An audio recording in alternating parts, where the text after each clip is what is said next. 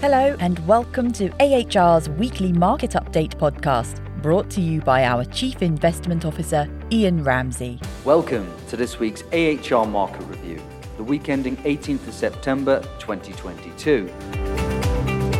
A sharp pullback on Tuesday sent the major US stock indices to their steepest weekly decline since June. The market fell for the fourth time in 5 weeks, with the Nasdaq and S&P 500 dropping 5.5 and 4.7% respectively. Communication services and information technology shares were hit hardest as Alphabet and Meta platforms hit new 52 week lows. The main event of the week was Tuesday's Consumer Price Index report, which came in above expectations and softened investors' hopes that the economy had moved beyond peak inflation. Headline prices rose 8.3% for the 12 months ended in August versus consensus expectations for an increase of around 8.1%. Of greater concern was that core inflation jumped to 6.3%, its highest level since March, and above expectations for a rise of 6.1.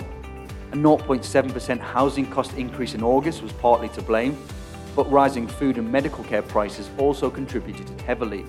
Core producer prices reported Wednesday offered a somewhat more hopeful story, continuing a year on year decline that began in April falling to 7.3% in August from 7.6 in July. The week brought mixed messages on wage inflation, which has been a primary concern of policymakers.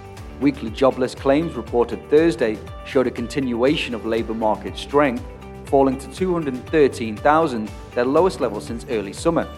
Media reports, however, suggested a slightly different picture, highlighting that Goldman Sachs will soon cut jobs, joining a list of large companies including Ford Motor and Microsoft planning layoffs.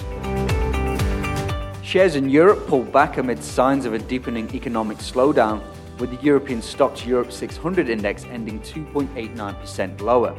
Japan's stock markets fell also over the week, with the Nikkei 225 index dropping 2.29%, and in China, stock markets fell as currency weakness and downbeat property data overshadowed surprisingly strong factory output and retail sales indicators the Shanghai Composite Index down 4.2%. The British pound depreciated against the US dollar, sinking to levels last hit in 1985. Fears of a looming recession contributed to this downward pressure, as did concerns that the Bank of England's rate policy will continue at a slower pace than that of the US equivalent. Inflation in the UK came in at 9.9% in August. This reading marked a decline from the 10.1% registered in July. Falling fuel prices drove this slowdown, However, core inflation, which excludes food and energy costs, quickened to 6.3% from 6.2. The FTSE 100 finished the week minus 1.56%, aided somewhat by the benefit of its many exporting constituents get from a weaker home currency. The yield of the 10-year US Treasury bond climbed for the seventh week in a row, reaching around 3.45% on Friday. The yield is up from 2.64% at the end of July. The yield curve remained inverted as the two year Treasury yield rose to 3.87% on Friday, its highest level since 2007. British 10 year government bond yields also increased to the highest levels in more than a decade, closing at 3.14%. Ahead of next week's rate announcements from the US Federal Reserve and Bank of England, investors will be looking for any sign as to where next for central banks. With a 75 basis point hike by the US Federal Reserve very much priced into current market prices, any indication of a continued aggressive approach into the year end could unsettle markets further.